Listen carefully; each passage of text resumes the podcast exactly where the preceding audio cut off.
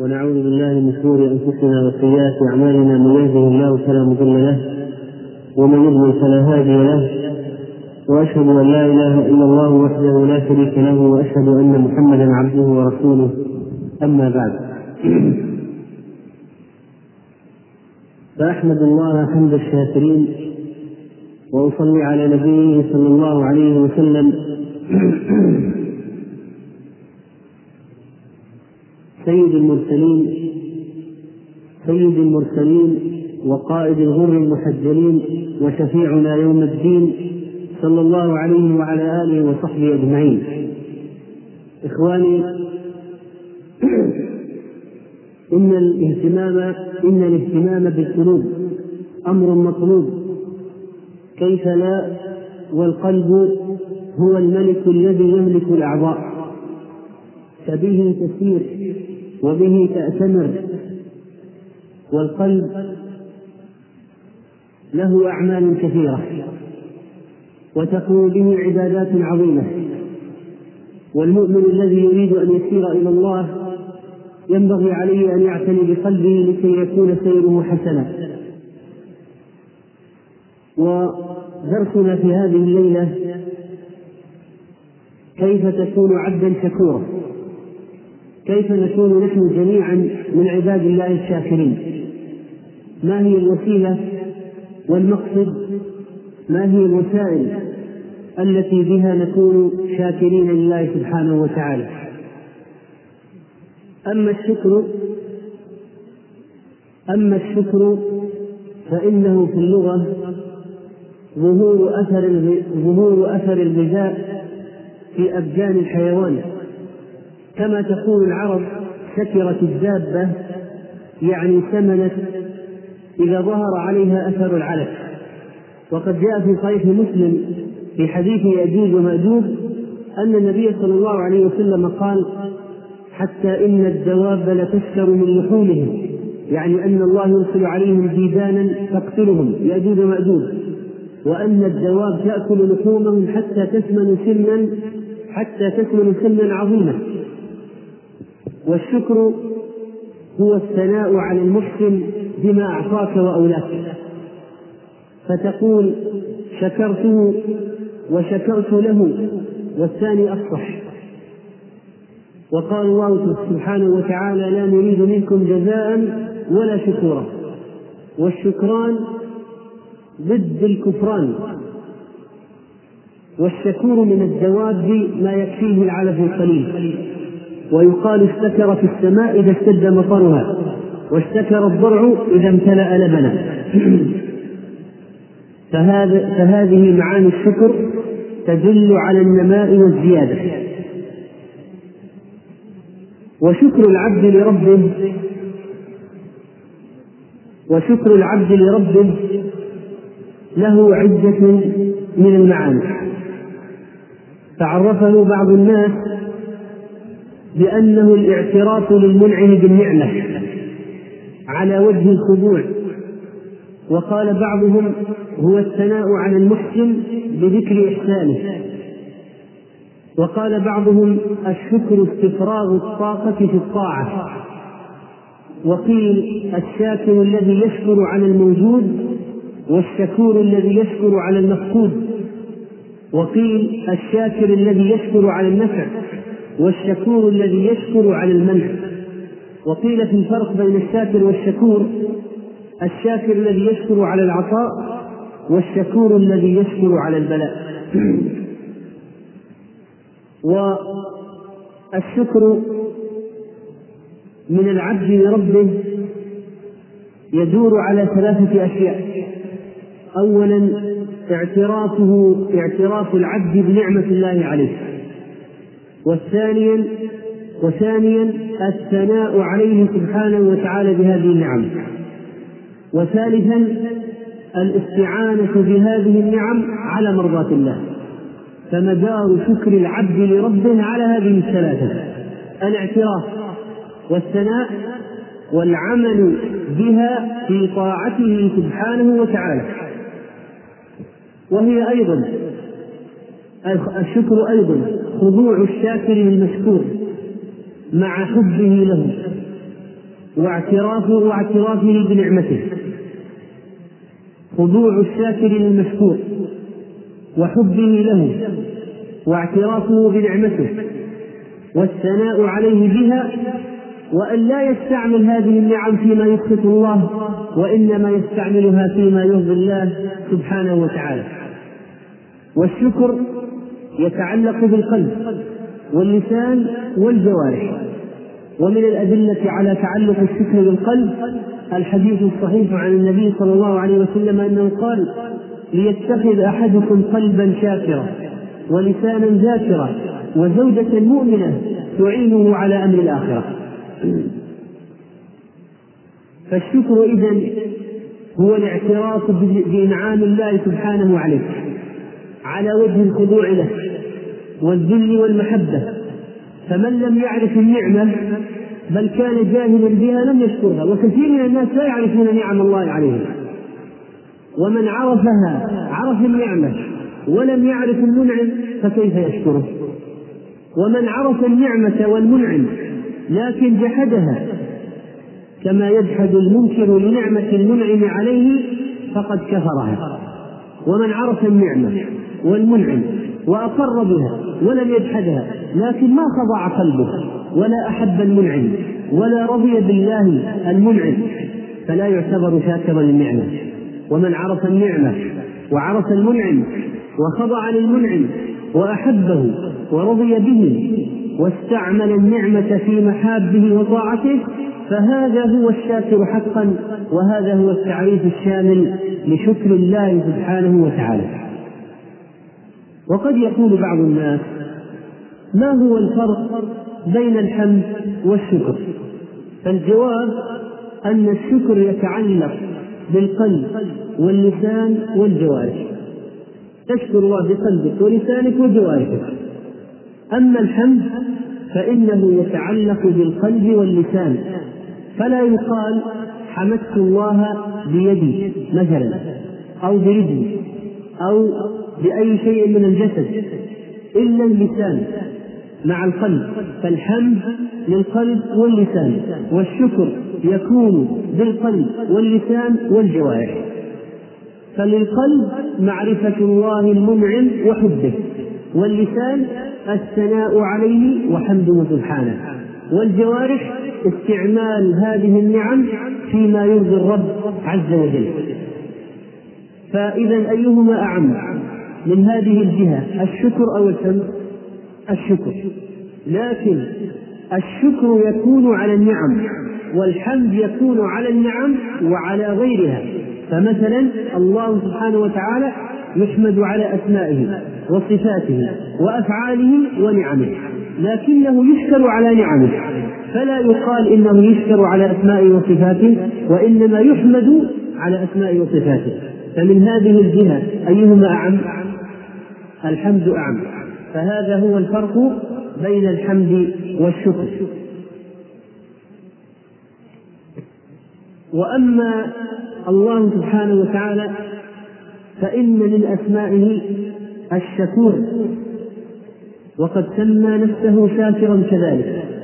فقال الله سبحانه وتعالى وكان الله شاكرا عليما. وقال والله شكور حليم. فالله عز وجل من أسمائه الشكور فهو يشكر عباده. فكيف يشكر عباده سبحانه وتعالى؟ إنه يشكرهم بأن بأن يوفقهم للخير ثم يعطيهم ويثيبهم على العمل بالخير. والله عز وجل يشكر القليل من العمل ويعطي عليه ثوابا جزيلا أكثر من العمل والحسنة بعشر أمثالها وهكذا. فالله سبحانه وتعالى شكور حليم. ويشكر عبده بأن يثني عليه في الملأ الأعلى ويذكره عند الملائكة ويجعل ذكره بين العباد في الأرض حسنة. كل هذا من شكر الله للعبد. فإذا ترك العبد شيئا لله أعطاه الله أفضل منه. وإذا بذل العبد شيئا لله رده الله عليه أضعافا مضاعفة. ولما عصر نبي الله سليمان الخيل غضبا له لما الله عز وجل عوضه بالريح على متن الريح يكون سفره وتحمل جنوده من الجن والإنس والطير. ولما ترك الصحابة ديارهم وخرجوا من الديار في مرضاة الله عوضهم الله ملك الدنيا وفتح عليهم ملك فارس والروم. ولما تحمل يوسف الصديق ضيق السجن شكر الله له ذلك ومكن له في الأرض يتبوأ منها حيث يشاء. ولما بذل الشهداء دماءهم وأنفسهم في سبيل الله حتى مزق مزق الأعداء أجسادهم شكر الله ذلك لهم وجعل أرواحهم في حواصل طير خضر تسرح في الجنة وترد أنهار الجنة وتأوي إلى قناديل المعلقة تحت العرش. فالله شكور فالله شكور ومن شكره سبحانه أنه يجازي العدو حتى عدوه يجازيه على ما يفعل من الخير والمعروف. فلو أن كافرا عمل في الدنيا حسنات فكفل يتيما أو أغاث منهوبا فالله لا يضيع عمل الكافر. فيجزيه بها في الدنيا من الصحة والغنى والأولاد ونحو ذلك من متاع الدنيا. فإنه سبحانه حتى عمل الكافر من أعمال الخير لا يضيعها له بل إنه يثيبها يثيبه عليها في الدنيا. وقد جاء في الحديث الصحيح ما يثبت أن الله يشكر. فقد قال صلى الله عليه وسلم نزع رجل لم يعمل خيرا قط غصن شوك عن الطريق إما كان في شجرة مقطعة فألقاه وإما كان موضوعا فأماطه فشكر الله له بها فأدخله الجنة. حديث حسن وجاء في صحيح البخاري من حديث أبي هريرة رضي الله عنه أن رسول الله صلى الله عليه وسلم قال بين رجل يمشي فاشتد عليه العطش فنزل بئرا فشرب منها ثم خرج فإذا هو بكلب يلهث يأكل الثرى من العطش. فقال لقد بلغ هذا مثل الذي بلغ بي فملأ خفه ثم أمسكه بفيه ثم رقي فسقى الكلب. فشكر الله له. الله شكر لهذا العبد. فغفر له. فقالوا يا رسول الله وإن لنا في البهائم أجرا. قال في كل كبد رطبة أجر. والله عز وجل يشكر عبده ويعطيه الأضعاف المضاعفة فهو المحسن إلى العبيد. والله قال والله سبحانه وتعالى قال ما يفعل الله بعذابكم إن شكرتم وآمنتم وكان الله شاكرا عليما. تأمل يا أيها المسلم كيف أن شكر الله يأبى أن يعذب عباده بغير جرم ويأبى أن يجعل سعيهم باطلا. قال الله عز وجل إن هذا كان لكم جزاء وكان سعيكم مشكورا فشكرهم على سعيهم ولم يضيع سعيهم. وجازاهم الجنة وأعطاهم من أصناف الثواب ما أعطاهم سبحانه وتعالى. ومن شكر الله أنه يخرج ومن شكر الله للناس للعبيد أنه يخرج العبد من النار بأدنى مثقال ذرة من خير ولا يضيع عليه هذا القدر. فلو تعذب العبد في النار ما تعذب. إذا كان مؤمن من أهل التوحيد ليس بكافر فإن الله يخرجه يوما من الدهر من النار فيدخله الجنة. ولو كان في قلبه مثقال ذرة من إيمان. والله عز وجل شكر لمؤمن آل فرعون مقامه الذي قام لله فجاهد وقال كلمة الحق عند سلطان جاد. فأثنى الله عليه في القرآن ونوه بذكره بين عباده. وكذلك المسلم الذي أعان ثلاثة الأنبياء من أصحاب القرية لما جاءوا أصحاب القرية في سورة ياسين. الله سبحانه وتعالى ذكره وشكر له مقامه وشكر له دعوته في سبيله. فجعل له من الثواب الجزيل على ذلك الموقف ما لا يعلمه إلا هو سبحانه. فهو الشكور على الحقيقة. وهو المتصف بصفة الشكر سبحانه وتعالى. والله عز وجل يرغب من عباده أن يتصفوا أن يتصفوا بموجب الصفات الحسنة التي وصف نفسه بها. والله عز وجل يحب جميل يحب الجمال. عليم يحب العلماء رحيم يحب الراحمين محسن يحب المحسنين شكور يحب الشاكرين صبور يحب الصابرين جواد يحب أهل الجود ستير يحب أهل الستر عفو يحب العفو وتر يحب الوتر وكذلك فهو سبحانه يكره البخل والظلم والجهل وقسوة القلب. والبخل والجبن واللؤم. وهو سبحانه وتعالى يحب من عباده أن يتصفوا بالصفات الحميدة الحسنة. أما الشكر فإنه نصف الإيمان. ونصفه الثاني هو الصبر. كما قال الله عز وجل جامعا بينهما في كتابه إن في ذلك لآيات لكل صبار شكور. فالصبر والشكر هما الإيمان. تأمل قوله صلى الله عليه وسلم عجبت للمسلم إذا أصابته مصيبة احتسب وصبر وإذا أصابه خير حمد الله وشكر. إن المسلم يؤجر في كل شيء حتى في اللقمة يرفعها إلى فيه. وهذا هو مقتضى الحديث الصحيح الآخر عجبت أو عجبا لأمر المؤمن إن أمره كله له خير وليس ذلك لأحد إلا للمؤمن. إن أصابته سراء شكر وكان خيرا له وإن أصابته ضراء صبر فكان خيرا له فالإيمان إذا نصفه صبر ونصفه شكر. فكيف يكون ذلك؟ الجواب أن الصبر عن المعاصي وعما يغضب الله وكف النفس عن ذلك هذا نصف الدين. والشكر وهو القيام بفعل المأمورات هو نصفه الآخر. وهل الدين إلا أمر ونهي؟ والله عز وجل بلغ من منزلة الشكر ومن عظمة هذه العبادة الجميلة أن الله سبحانه وتعالى جعل المراد من خلقه أن يشكره جعل المراد من خلق الخلق أن يشكره فقال الله عز وجل فقال الله سبحانه وتعالى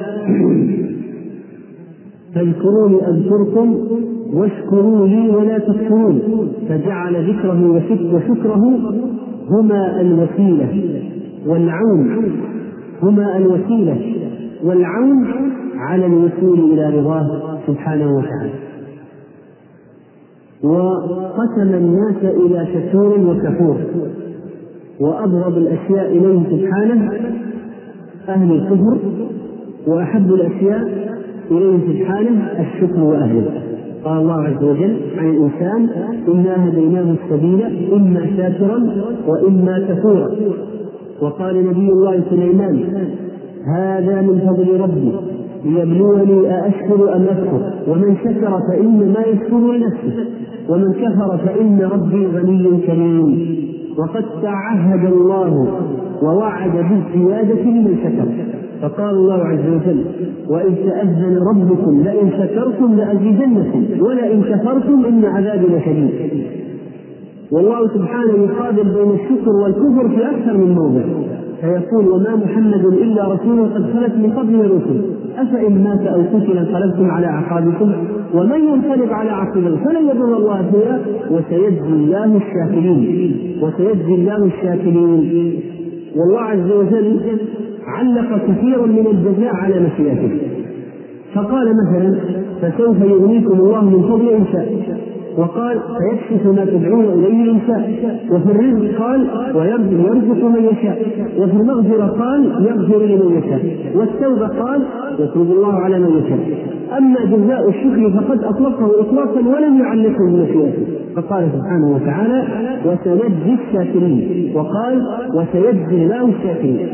لذلك لما عرف عدو الله إبليس قيمة الشكر وعظم الشكر تعهد أن يعمل ليحرس البشرية فيجعلهم غير شاكرين. فقال الله عن إبليس ثم لآتينهم من بين أيديهم ومن خلفهم وعن أيمانهم وعن شمائلهم ثم لا تجد أكثرهم شاكرين.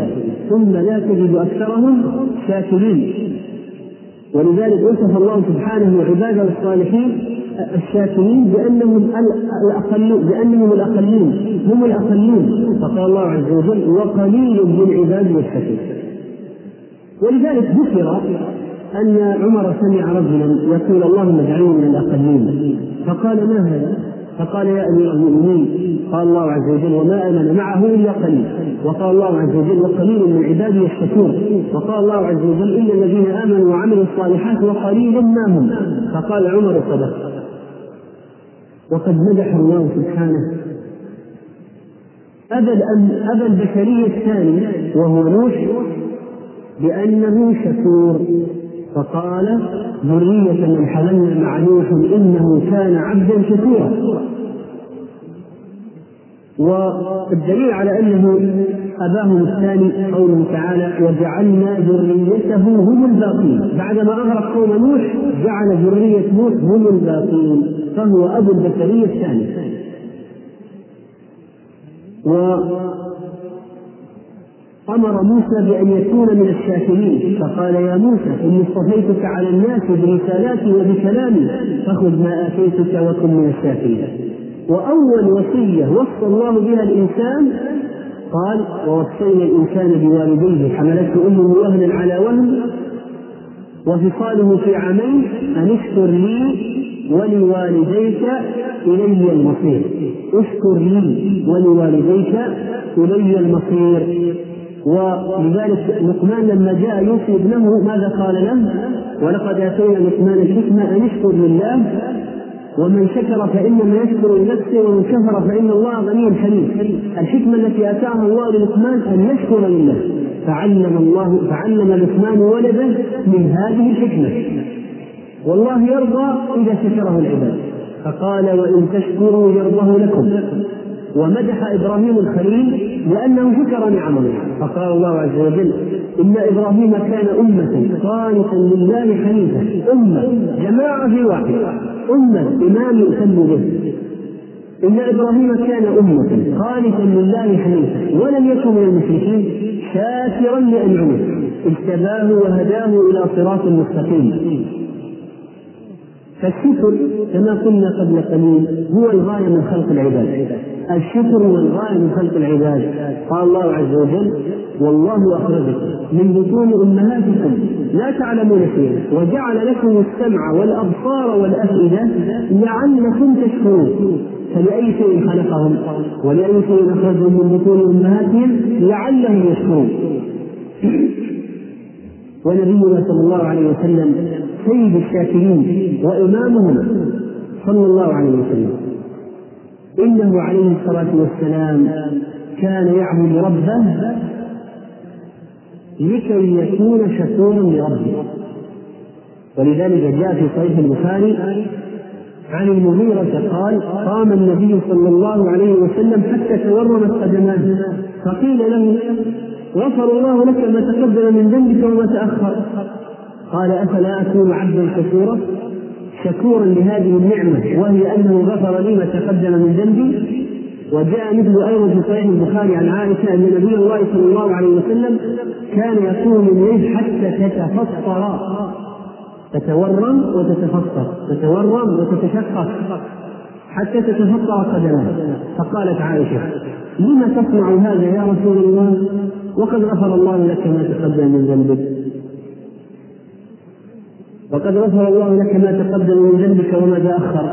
قال أفلا أحب أن أكون عبدا شكورا؟ فلما كثر لحمه صلى الله عليه وسلم صلى جالسا فإذا أراد أن يركع قام فقرأ ثم ركع. رواه البخاري.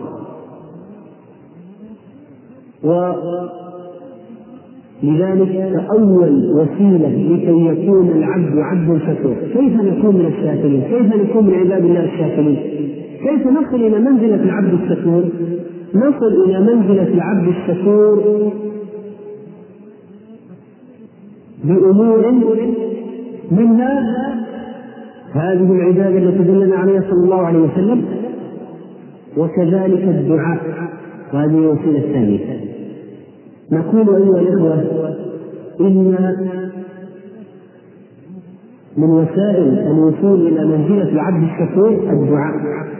ولذلك كان عليه الصلاة والسلام يقول ربي أعني ولا تعن علي وانصرني ولا تنصر علي وانصر لي ولا تنصر علي واهدني ويسر هدايا الي وانصرني على من بغى علي.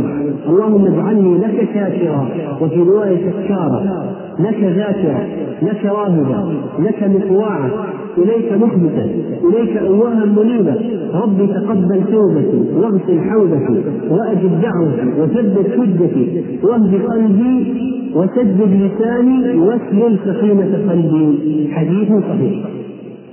وعلم معاذا دعاء عظيما. فقال يا معاذ والله إني لا احبك اوصيك يا معاذ لا تجعلني في دبر كل صلاة. أن تقول اللهم أعني على ذكرك وشكرك وحسن عبادتك فالوصول إلى منزلة العبد الشكور لا بد فيه من الاستعانة بالله والدعاء والالتجاء. وإلا فهي منزلة صعبة. وسليمان قال رب أوزعني أن أشكر نعمتك التي أنعمت علي وعلى والدي. رب أوزعني أن أشكر نعمتك بدون أن بدون المعونة من الله لا يمكن أن يصل الإنسان إلى منزلة عبد الشكور. ومن الأمور التي ينبغي معرفتها أن الشكر يحفظ النعم. قال الله سبحانه وتعالى ولئن شكرتم لأزيدنكم فهو ليس فقط يحفظ النعمة وإنما يزيد النعمة. ولذلك كانوا يسمون الشكر الحافظ يعني الحافظ للنعمة. فهو الحافظ للنعم الموجودة والجالب للنعم المفقودة الشكر حافظ للنعم الموجودة جالب للنعم المفقودة وقال عمر بن عبد العزيز قيد نعم الله بشكر الله. وقال, وقال, وقال أيضا الشكر قيد النعم. وقال مطرف بن عبد الله لئن اعافى فأشكر أحب إلي من ان ابتلى فأصبر. أحب إلي من ان ابتلى فأصبر. ومن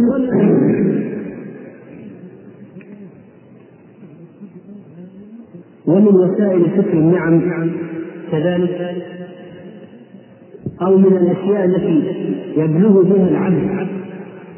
درجة درجة الشكور أن يحدث بنعم الله عليه وأما بنعمة ربك فحدث. فتحديث العبد بنعمة الله عليه لها عدة معاني. منها أن يرى أثر النعمة عليك. أن يرى أثر النعمة عليك. كما جاء في الحديث أن النبي صلى الله عليه وسلم قال لرجل من الصحابة إذا أنعم الله على عبد النعمة فإنه يحب أن يرى أثر نعمته على عبده. كلوا واشربوا وتصدقوا في غير مخيلة ولا سرف فإن الله يحب أن يرى أثر نعمته على عبده. وجاء رجل النبي صلى الله عليه وسلم وهو خفيف الهيئة فقال هل لك من مال؟ قال نعم قلت نعم. قال من أي المال؟ قال قلت من كل المال قد آتاني الله من الإبل والخيل والرقيق والغنم. قال فإذا آتاك الله مالا فليرى عليك.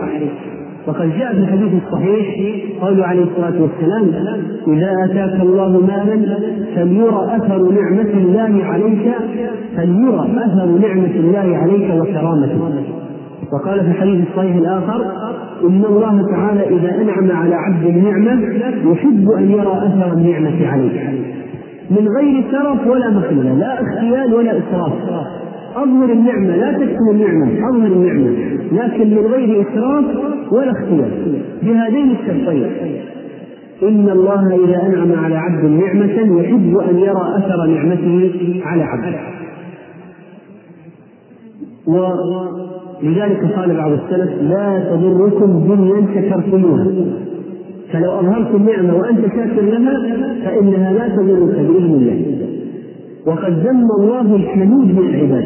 والعاديات ضبحا فالموريات قدحا فالمغيرات صبحا فأثرن به نقعا فوصلن به جمعا. إن الإنسان بربه لكنود قال بعض المفسرين هو الذي لا يشكر نعم الله.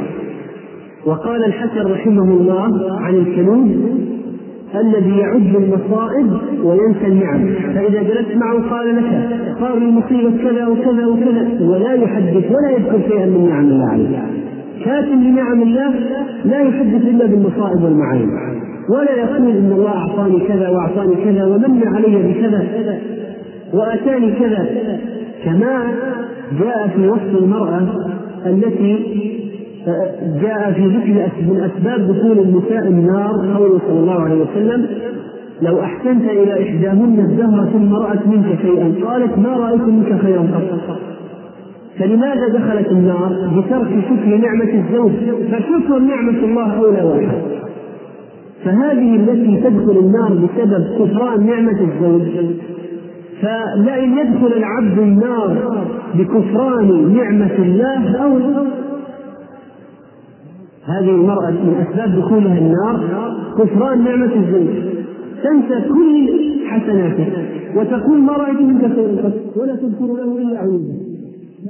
إذا كتم نعم الله ولم يذكر إلا المصائب فهو أحرى بأن يدخل النار من المرأة التي تكتم نعمة زوجها. لأن الله هو المنعم الحقيقي.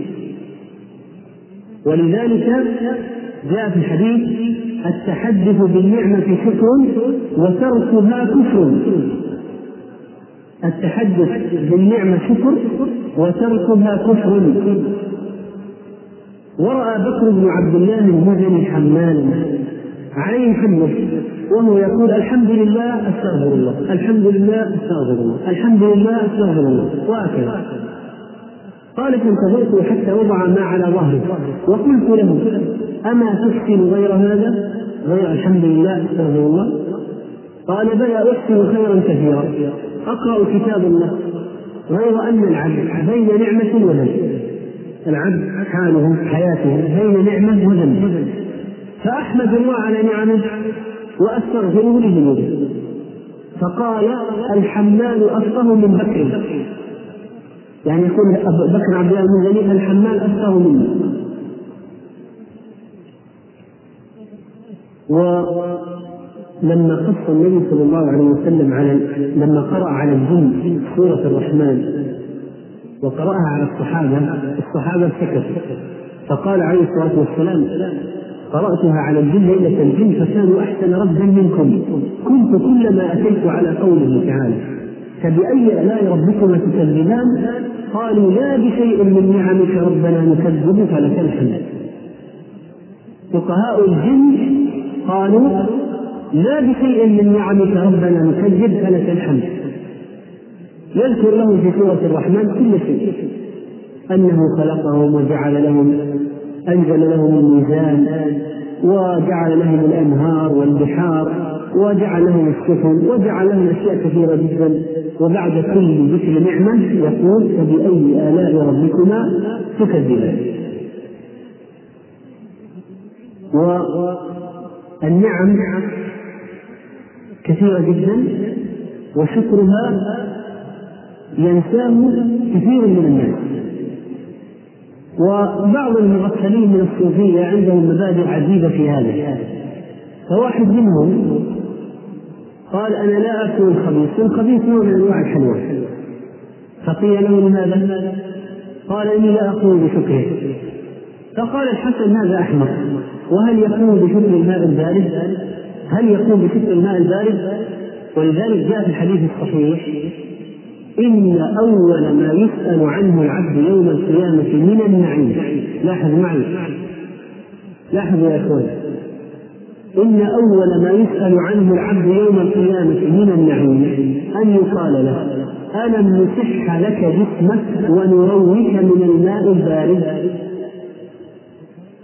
أول ما يسأل عن العبد القيامة النعيم ألم نصح لك جسمك ونرويك من الماء البارد. رواه الترمذي والحاكم عن أبي هريرة مرفوعا وهو حديث صحيح. فحتى الماء البارد هذا الذي نشربه نعمة سنسأل عنه يوم القيامة. فكيف ننجو من تبعة السؤال بأن نشكر النعم نشكر نعم الله ظاهرة وباطنة. نشكر نعم الله كلها.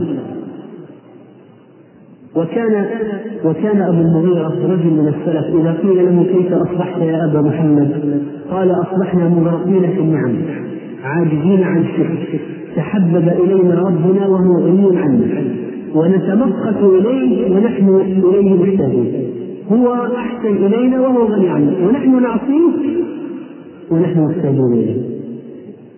وقال يونس بن عبيد قال رجل لأبي تميمه كيف أصبحت؟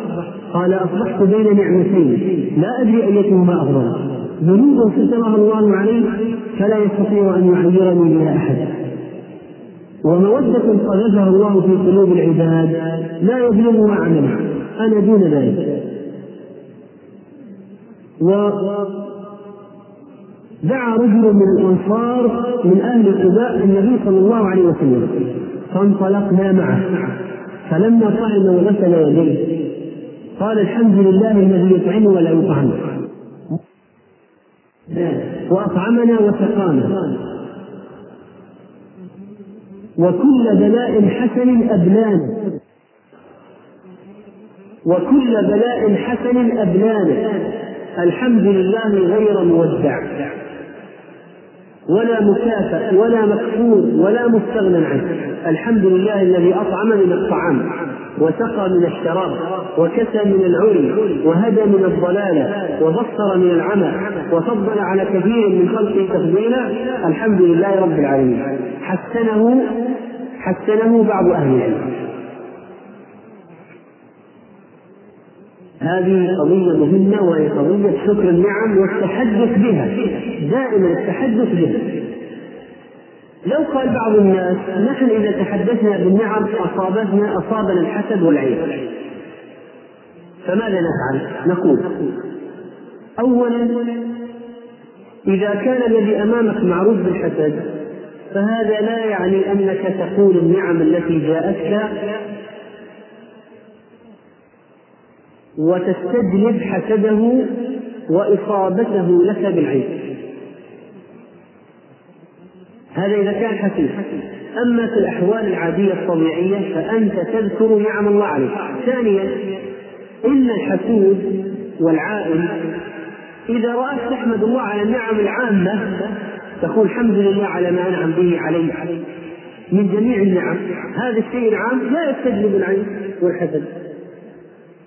ثالثا هناك أدعية تقي من العين والحسد وقراءة المعوذات بعد الصلوات وقبل النوم في الصباح والمساء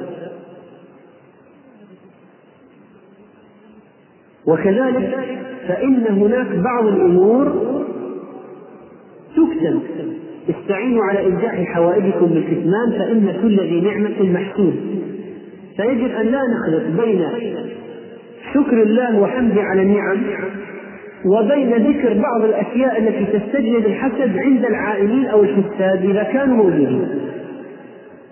فشكر النعم هل يلزم أن نذكر نشكر أمام الناس أم أنه يمكن أن تكون بينك وبين الله ما في حاسد ولا عائل يمكن أن تكون بينك وبين الله. فإذا خلوت بنفسك فاحمد الله على نعمه فاحمد الله على نعمه ولا يشترط أن تأتي بين الناس فتقول عندي كذا مال وعندي كذا شركة وعندي كذا كذا وفي المجلس من الفساد. لكن بين إخوانك وأصحابك فأنت تذكر نعم الله عليك. ثم إن هناك من النعم كما قلنا ما يستجلب الحسد في العادة ولا العين. فالله عز وجل لما قال لنبيه ألم يجدك يتيما؟ فآوى. ووجدك ضالا؟ فهدى. ووجدك عائلا؟ فقيرا؟ فأغنى. قال له في آخر السورة وأما بنعمة ربك فحدث. فإذا قلت أمام إنسان حتى لو كان من أكبر الفساد قلت أنا كنت فقيرا فأغناني الله كنت جاهلا فعلمني الله. هذا في العادة لا يستوجب لا يستجلب حسدا ولا عينا. لكن ما يقال أحيانا على سبيل الافتخار والاختيال والتكثر والتكاثر وابداء الاشياء تفاخرا هذه التي تستجلب العين والحسد. ثم إننا إذا شكرنا الله فإن شكرنا لله هو نعمة من الله تستوجب شكرا آخر ما الذي ما الذي دفعك إلى الشكر؟ ما الذي وفقك إلى الشكر؟ الله توفيقه لك نعمة تستوجب شكرا آخر والشكر الثاني نعمة تستوجب شكرا عليها والشكر الثالث وهكذا. فالقضية لو تأملتها تجد أننا مقصرون جدا في حق الله سبحانه وتعالى. لذلك قال جاء في كلام بعض السلف يا رب كيف أطيق شكرك وأنت الذي تنعم علي؟ ثم ترزقني على النعمة الشكر ثم تزيدني نعمة بعد نعمة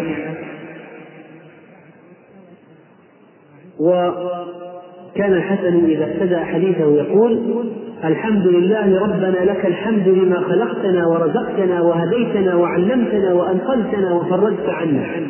لك الحمد بالإسلام والقرآن ولك الحمد بالأهل والمال والمعافاة. كبت عدونا وبسطت رزقنا وأظهرت أمننا وجمعت فرقتنا وأحسنت معافاتنا. ومن كل ما سألناك ربنا أعطيتنا فلك الحمد على ذلك حمدا كثيرا. لك الحمد بكل نعمة أنعمت بها علينا في قديم أو حديث أو سر أو علانية. أو خاصة أو عامة أو حي أو ميت أو شاهد أو غائب لك الحمد حتى ترضى ولك الحمد إذا رضيت. فهذه أمثلة من حمد السلف كيف كانوا يحمدون الله؟ ومن أعظم الأشياء التي يكون بها العبد عبدا شكورا فمن أعظم الأشياء التي يكون بها العبد عبدا شكورا أن يراعي هذا المشهد. كلما حمد الله وشكره فهذا الحمد والشكر نعمة من الله تستحق وتستوجب شكرا آخر وحمدا آخر. قال الشاعر إذا كان شكري نعمة الله نعمة علي له في مثلها يجب الشكر. فكيف وقوع الشكر إلا بفضله وإن طالت الأيام واتصل العمر؟ إذا مس بالسراء عم سرورها وإن مس بالضراء عقبها الأجر. وما منهما إلا له فيه منة. تضيق بها الأوهام والبر والبحر.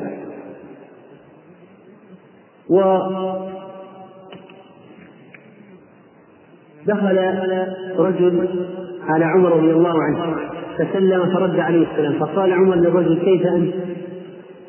قال الرجل أحمد أحمد إليك الله. قال هذا أردت منك هذا أردت منك. وعن ابن عمر قال لعلنا نلتقي في اليوم مرارا يسأل بعضنا بعض بعضنا عن بعض ولم يرد بذلك إلا ليحمد الله عز وجل. أقول كيف حالك؟ فتقول الحمد لله. وتقول كيف حالك؟ فأقول الحمد لله. فيكون غرض السؤال كل واحد منا يستجلب أو يدفع الآخر لحمد الله سبحانه وتعالى. هناك بعض الناس عنده قناعة. عنده قناعة فعلا. فيحمد الله عز وجل. لو سألته كيف الأحوال قال الحمد لله. لو كان خير قال الحمد لله. ولو كان شر قال الحمد لله على كل حال. فهو دائما يحمد الله. وبعض الناس إذا سألته كيف حالك قال قال بشر ومصائب وأمراض وصار لي كذا وصار لي كذا ويعدد لك المصائب ولا يذكر ولا شيء من نعم الله عليه هذه النفسيات المشؤومة المتشائمة هذه كيف تكون من الشاكرين؟ لا يمكن أن تكون من الشاكرين ولا أن تعد من الشاكرين. ونذكر قصة زوجة إسماعيل التي أمره أبوه إبراهيم بطلاقها. لما جاء إبراهيم طرق الباب خرجت له زوجة قال كيف عيشكم؟ قالت نحن بشر نحن بكذا نحن في ضيق. المرأة الثانية حمدت الله وقالت أي قال أين إسماعيل؟ قال خرجت قالت خرج يصيب لنا فإذا لما يسأل الإنسان حتى لو كان مريض كيف حالك؟ يقول الحمد لله يحمد الله أن المرض ما كان أشد من هذا حتى المريض والمبتلى وقال مجاهد في قول الله عز وجل وأسبغ عليكم نعمه ظاهرة وباطنة. قال لا إله إلا الله. يعني قال ابن عيينة ما أنعم الله على العباد نعمة أفضل من أن عرفهم لا إله إلا الله. وقال وإن لا إله إلا الله في الآخرة كالماء في الدنيا. وقال بعض السلف في خطبة العيد أصبحتم زهرا وأصبح الناس غبرا. أصبح الناس ينسجون وأنتم تلبسون. وأصبح الناس يعطون وأنتم تأخذون. أهل الذمة والكفار يرهبون المسلمين ويعطون الجزية ويعطون الخراج. وأصبح الناس يعطون وأنتم تأخذون. وأصبح الناس ينتجون وأنتم تركبون. وأصبح الناس يزرعون وأنتم تأكلون فبكى وأبكاهم. وقال عبد الله بن وقال عبد الله بن قرط الأزدي على المنبر يوم الأضحى ورأى على الناس ألوان الثياب.